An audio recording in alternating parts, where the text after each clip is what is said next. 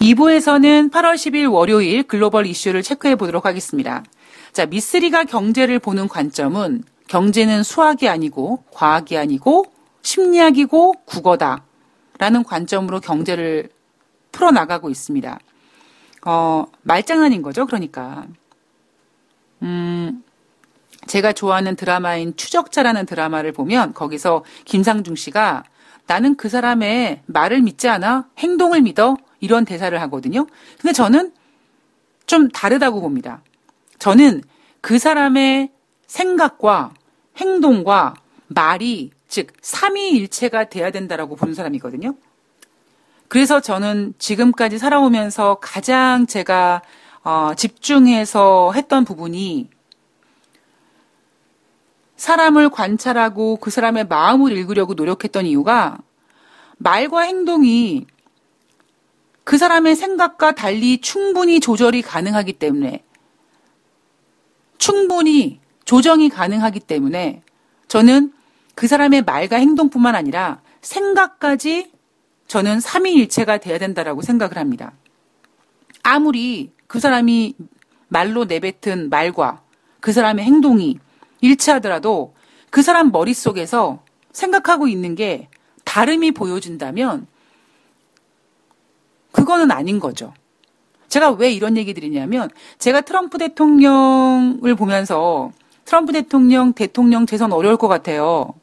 대통령 노벨 평화상 못 받을 것 같아요. 라고 보는 이유가 뭐냐면 그 사람 머릿속에서 생각하고 있는 어떠한 생각과 자신이 하고 있는 말과 그리고 행동들이 다 지금 다르거든요. 제가 아까 일부에서도 김정은에 대한 이야기를 해드렸는데 김정은이가 지금 미사일을 쏘는 이유가 한미 연합훈련 때문이다. 나도 연합훈련 좋아하지 않는다. 그러면서 김정은이가 쏘는 미사일을 미사일에다가 명분을 주어줬는데 문제는 뭐냐면 그거는 트럼프 대통령이 주어진 거지 다른 뭐 유엔이나 다른 나라에서는 그렇게 생각하지 않는다라는 거죠. 그러니까 트럼프 대통령은 지금 오로지 자기가 대통령 되고 싶은 마음에 자기만의 어떤 그 성에 갇혀서 자기의 생각으로만 세상을 지배하려고 한다는 겁니다. 그게 상당히 위험한 거죠. 그리고 경제를 보면은요, 어, 이미 돈다방 미쓰리에서는요, 작년 한 하순부터 예, 미국의 경제 지표가 꺾이고 있습니다. 라는 이야기를 해드렸습니다. 그죠? 근데 아마 제가 앞서도 이런 얘기 해드렸을 거예요. 아니, 미쓰리는 지금 미국 경제 지표가 꺾였다고 얘기하는데 그들은 그때 무슨 얘기했습니까? 미국이 계속 성장이 확장되고 있다라고 얘기했습니다. 계속 미국 경제 좋아요, 좋아요 했습니다. 물론 지금 그 전에는요, 이미 작년 8월 달에는 뭐 아르헨티나라든가 터키 이런 나라들이 예, 좀 힘들어지기 시작했고요. 뭐 유로존 독일부터 시작해서 유로존은 뭐 두말하면 입 아프고요. 그죠? 우리나라를 봐도 힘듭니다. 근데 미국은 자기네들은 잘 나간다고 얘기했거든요. 그러니까 미쓰리가 계속 반박했죠. 미국은 그래 자존심 때문에 지네들이 경계가 꺾인다라는 얘기는 못하지만 어쨌든 미국은 미쓰리가 봤을 때는 경기 지표가 꺾이고 있다. 근데 그때까지만 하더라도 뭐 계속 미, 국은 경기가 성장하고 있다. 더 좋아질 것이다. 뭐 이런 얘기를 해댔습니다. 그러다가 시간이 조금 지나니까요. 확장 유지래요. 경기 확장 유지라는 거를 씁니다. 경기 확장 유지라는 단어는요, 잘 생각해 보면, 확장이라는 거는요, 점점, 점점 넓어지고 커지고, 뭐, 그런 의미인 거잖아요. 어찌 보면 플러스 되는 개념이잖아요. 플러스 되는 개념. 근데 경기가 확장된다고 했다가, 그리고 그 확장이 유지된다라는 거죠. 그 얘기는 이렇게 표현해 드리면 되는 겁니다.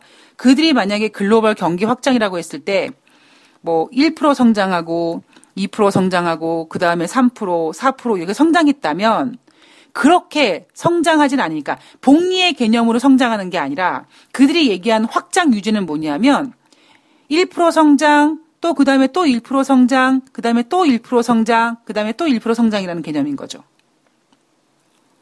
근데 그들이 경기 확장 유지라고 했을 때도 미쓰리는 웃기고 있네. 미국 경기는 꺾였어요 라고 했죠. 그러다가 또 뭐라고 얘기하냐면 얘네들이 무슨 말장난을 치냐면 성장이 둔화된대요. 자, 성장이 둔화된다는 개념은 제가 설명해 드릴게요.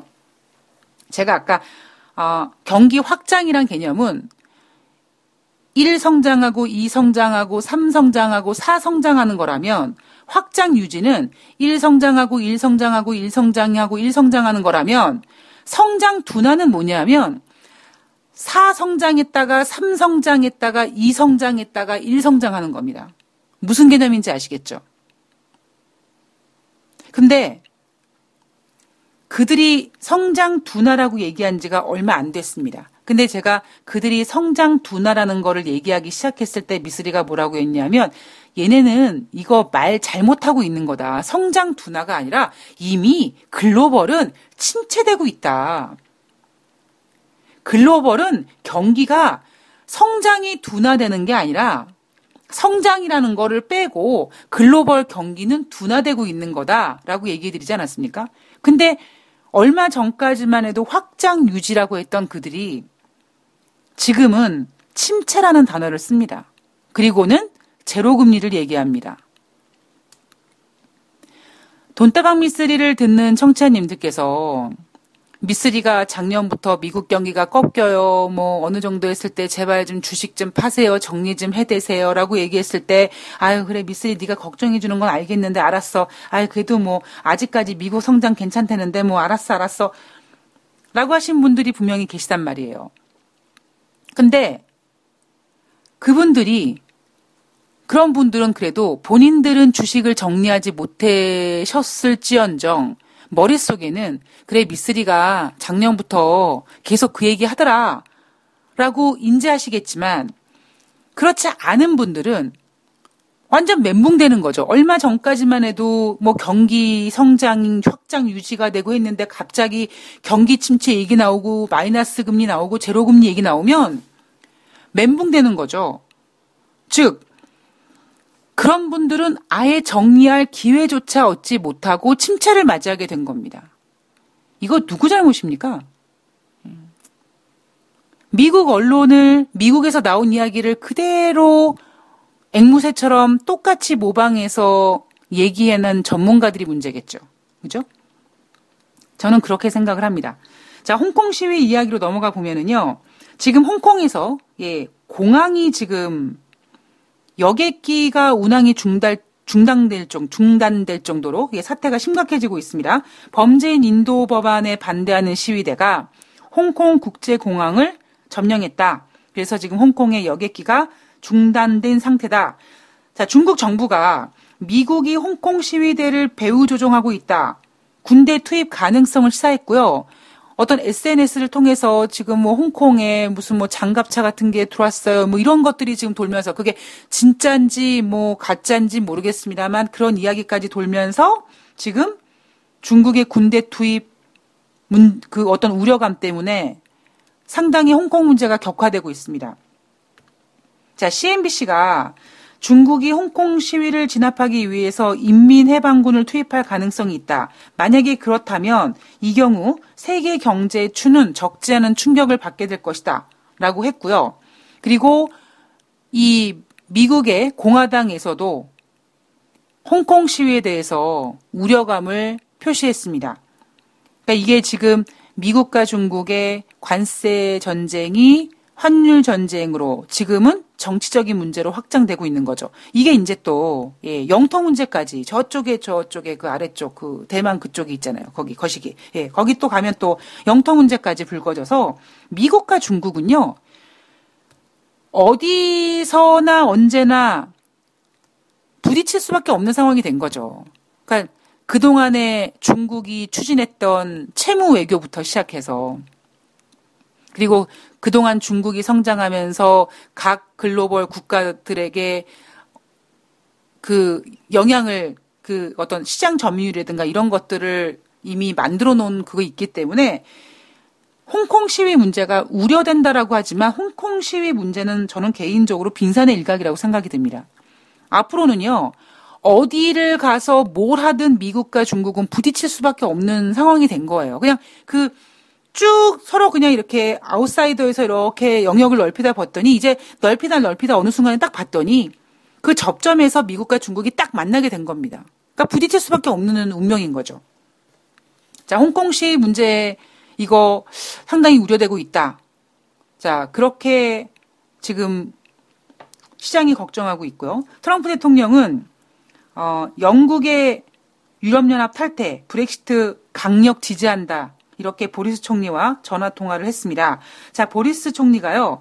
브렉시트 관련돼서 관련된 진행 사항을 트럼프 대통령한테 쭉 브리핑을 했다고 합니다. 트럼프 대통령은 10월 31일 예정되어 있는 브렉시트를 지지한다. no deal 브렉시트가 되더라도 열정적으로 지지할 것이다라고 했습니다.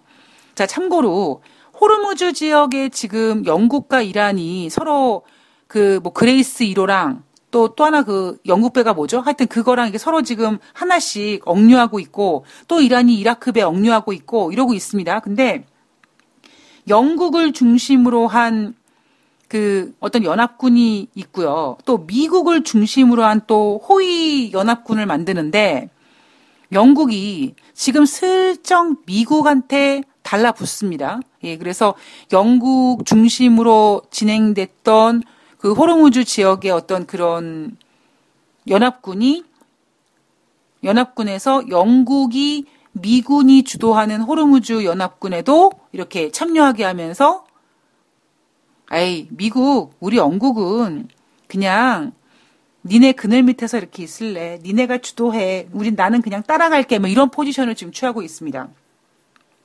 자 미국과 영국은 합의가 용이한 품목별 협상 먼저 타결시키겠다. 이거는 지금 트럼프 대통령이 10월 31일 브렉시트를 원하는 이유, no deal 브렉시트를 원하는 이유. 제가 만약에 트럼프라면 영국이 no deal 브렉시트가 되건 말건 뭔 상관입니까? 오히려 no deal 브렉시트 되면 더 좋죠. 영국 개박살 나면 미국이 아싸 그러고 이제 아주 유리한 상황에서 협상을 진행할 수 있는 거죠. 자, 트럼프 대통령이 지지층 결집을 위해서 12일 날 미국 정부에 부담을 주게 될 경우 영주권을 발급하지 않겠다. 자, 모두 837개, 7쪽에 달하는 규정을 통해서 연평균 54만 4천 명의 영주권 시청자 중에 38만 2천 명이 제한을 받게 될 것 같은 규정을 예, 10월 중순부터 적용하기로 했습니다. 어떤 사람들이냐? 저소득 의료비 지원 프로그램을 받는 사람들, 주택 지원 프로그램인 주택 파우처 등을 활용하는 이민 신청자들. 얘들 영주권, 영주권, 영주권 안, 안 줄 거야. 그러니까 돈 없는 것들은 미국 들어오지 마. 이거죠. 그 동안에 트럼프 대통령은 영주권 신청하는 사람들 중에서 가족 초청 우선권에서 고학력자와 기술자들한테 더 먼저 영주권을 지급하는 방안을 법안으로 추진했으나 그게 잘 안 됐거든요. 그러자 이번에는 야 돈 없는 애들은 미국 들어올 생각하지 마. 괜히 돈, 꼭 없는 것들이 와가지고 그냥. 자, 갑자기 이거 생각하니까 예전에 그 중학교 때 생각이 나는데 중학교 때 제 중학교 1학년 때 담임 선생님이 어 학생들 뭐 듣거나 말거나 아유 이번 애들은 못 사는 동네에서 와가지고 구질구질하다고 그런 얘기가 갑자기 생각이 나네요. 선생님이 그러시면 안 되는데, 그죠? 자, 이란은요, 어, 이란 외무장관이 미국의 무기 판매가 중동을 불시 지역으로 만들었다. 작년도 미국이 중동에서 한 500억 달러, 약 60조 원어치의 무기를 판매했는데 그 중에 가장 많은 무기를 구입한 곳이 바로 사우디와 아랍에미리트다. 그리고 호르무즈 해협의 그 어떠한 긴장감은 이 해역에서 외국 군함이 많아질수록 덜 안전하다. 그러니까 이 그 호르무즈 지역 쪽에 있는 나라들 아니면 끼지 말아라 이거죠. 그래서 미국의 군사 연합체 결성을 비판했습니다. 저는요, 음, 제가 트럼프 대통령 노벨 평화상 못 받게 될 거라고 그랬잖아요. 근데 트럼프 대통령은 지금 김정은이한테 농락당하느라고 김정은이가 저렇게 지금 미사일을 쏘대고 있, 있음에도 불구하고 그거는 뭐 내가 싫어서 그런 게 아니라 뭐 한미 연합 훈련이 싫어서 그런 거다 이렇게 명분을 주고 봤는데 이거 전 진짜 이거 웃긴 코미디라고 생각하거든요. 그러니까 한편으로는 제가 만약에 지금 김정은이라면 저는 미사일 쏠 것 같아요. 트럼프 대통령 열받게 만, 그러니까 트럼프 대통령을 이제 들쑤시는 거죠, 어찌 보면. 그러면 김정은이는 동해상으로 미사일을 쏘면서 트럼프 대통령한테는 뭐 그 미국과 한국의 연합훈련 때문에 쏘는지 아닌지는 모르겠습니다만 그거를 그렇게 트럼프 대통령이 포장하는지는 모르겠습니다만 어쨌든 지금 김정은이는 트럼프 대통령이 중국, 그러니까 미, 그러니까 북한에게, 트럼프 대통령이 북한에게 뭐 개뿔 뭐 이렇게 혜택 주는 것도 없이 그저 그냥 언론 플레이식으로 그냥 나는 북한을 비핵화하고 있다, 김정은과 친하다, 이렇게 얘기하면서 지금 노벨 평화상을 노리고 있지 않습니까? 여러분들 그런 거 생각하면 괘씸하지 않나요? 나만 괘씸하게 생각하는 건가요? 제가 너무 못돼서? 그러니까 저는 제가 만약에 김정은이라면 트럼프 대통령이 되게 괘씸할 것 같아요. 아니, 저 새끼는 그냥 말로만 우쭈쭈하고 그냥 어떻게 뭐 제압하고 뭐 억, 류하고 뭐 제재하고만 이러지 말로만 비핵화한다고 그러지 하나도 뭔가 규제를 풀거나 그러지 않잖아요. 하나도 그런 건 풀어주지 않고 북한을 꽉 쥐고 있으면서 그럼에도 불구하고 나는 북한을 비핵화 만들 수 있는 대통령이다. 나는 김정은이나 친하다. 이런 얘기 하지 않습니까? 그러면 제가 김정은이라면 미사일 쏴요. 저는 한미 연합훈련 끝나도 쏠 거라 쏠 거라고 생각합니다. 왜? 트럼프 대통령 노벨 평화상 못 받게 하려고요. 괘씸하잖아요. 뭐 북한의 뭐 경제 북한한테 도움 주는 거 개뿔도 없는데 북한의 비핵화라는 거를 핑계 삼아서 자신이 우월하고 자신이 평화를 추구하고 이따위 소리를 해대고 있으니 미사일 쏘겠죠. 자, 저는 이러한 생각을 김정은이도 하고 있을 거라고 생각하고 있고요. 또 이란 로하니 대통령도 하고 있을 거라고 생각합니다. 지금 그 이란, 이란 대통령이 하는 얘기가 그거잖아요. 야, 트럼프 대통령이 지금 뭐 노벨 평화상 어쩌고 뭐 평화 어쩌고 뭐 떠벌리고 다니는데 지금 미국에서 무기를 팔아 제낀 거 봐라, 저거 봐라. 야, 평화를 지금 생각하는 새끼가 무기를 저따위로 수출하냐? 아니, 평화를 생각한다라는 놈이 호르무즈 해역에서 뭐 호위 연합체 군대를 만들어? 이게 뭐냐라고 얘기하지 않겠습니까? 저는 김정은과 로하니 이란 대통령이 트럼프 대통령 노벨 평화상 못 받게 하기 위해서 저러는 것 같아요. 그리고 제가 조금 전에 그랬잖아요. 지금 로하니 대통령과 김정은은 트럼프 대통령이 생각하고 있는 거와 행동하는 거와 말하는 거에 언행일치를 안 시키게 해주는 거죠. 왜? 신뢰를 떨어뜨리기 위해서. 또 우리가 저는 그렇게 생각해요. 저도 나이가 뭐 많은 나이는 아니지만 어쨌든 김정은이는 저보다 어려요. 그러면 제가 김정은 나이 때를 생각해 보면 아무리 뭐 나름 똑똑하고 어쩌고 해도 그 사람 위에 생각하는 사람도 있단 말이에요. 그러나 그래도 그 위치에서 어찌 보면 북한의 그래도 수장이라고 하는 사람이 주변에 연륜 있고 나이 많은 참모들이 노련하게 또 이렇게 좀 뭔가 또 조언을 하겠죠. 뭐 조언 잘못했다가 뭐, 뭐, 뭐, 혼나기도 할지 모르겠습니다만, 분명히 김정은이가 아무 생각 없이 그냥 나이가 어려서 그냥 트럼프 대통령께 쫄랑쫄랑 짜라다니는 건 아니라는 거죠.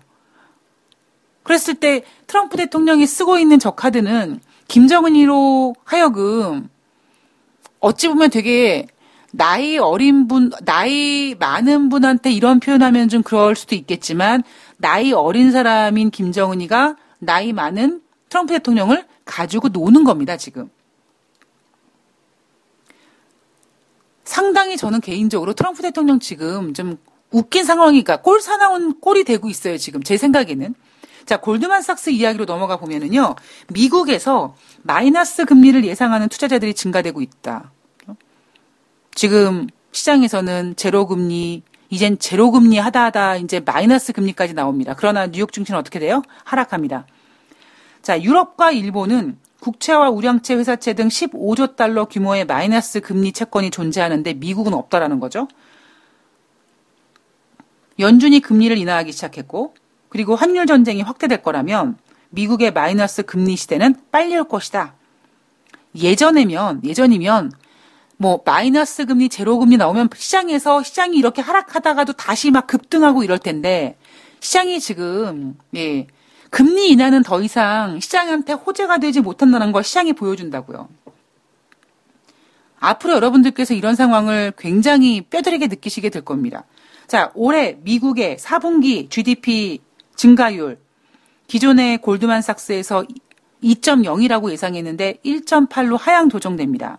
자, 여러분. 1분기 미국의 GDP 경제 성장률은 3.1%였습니다. 2분기 속보치는 2.1%였습니다.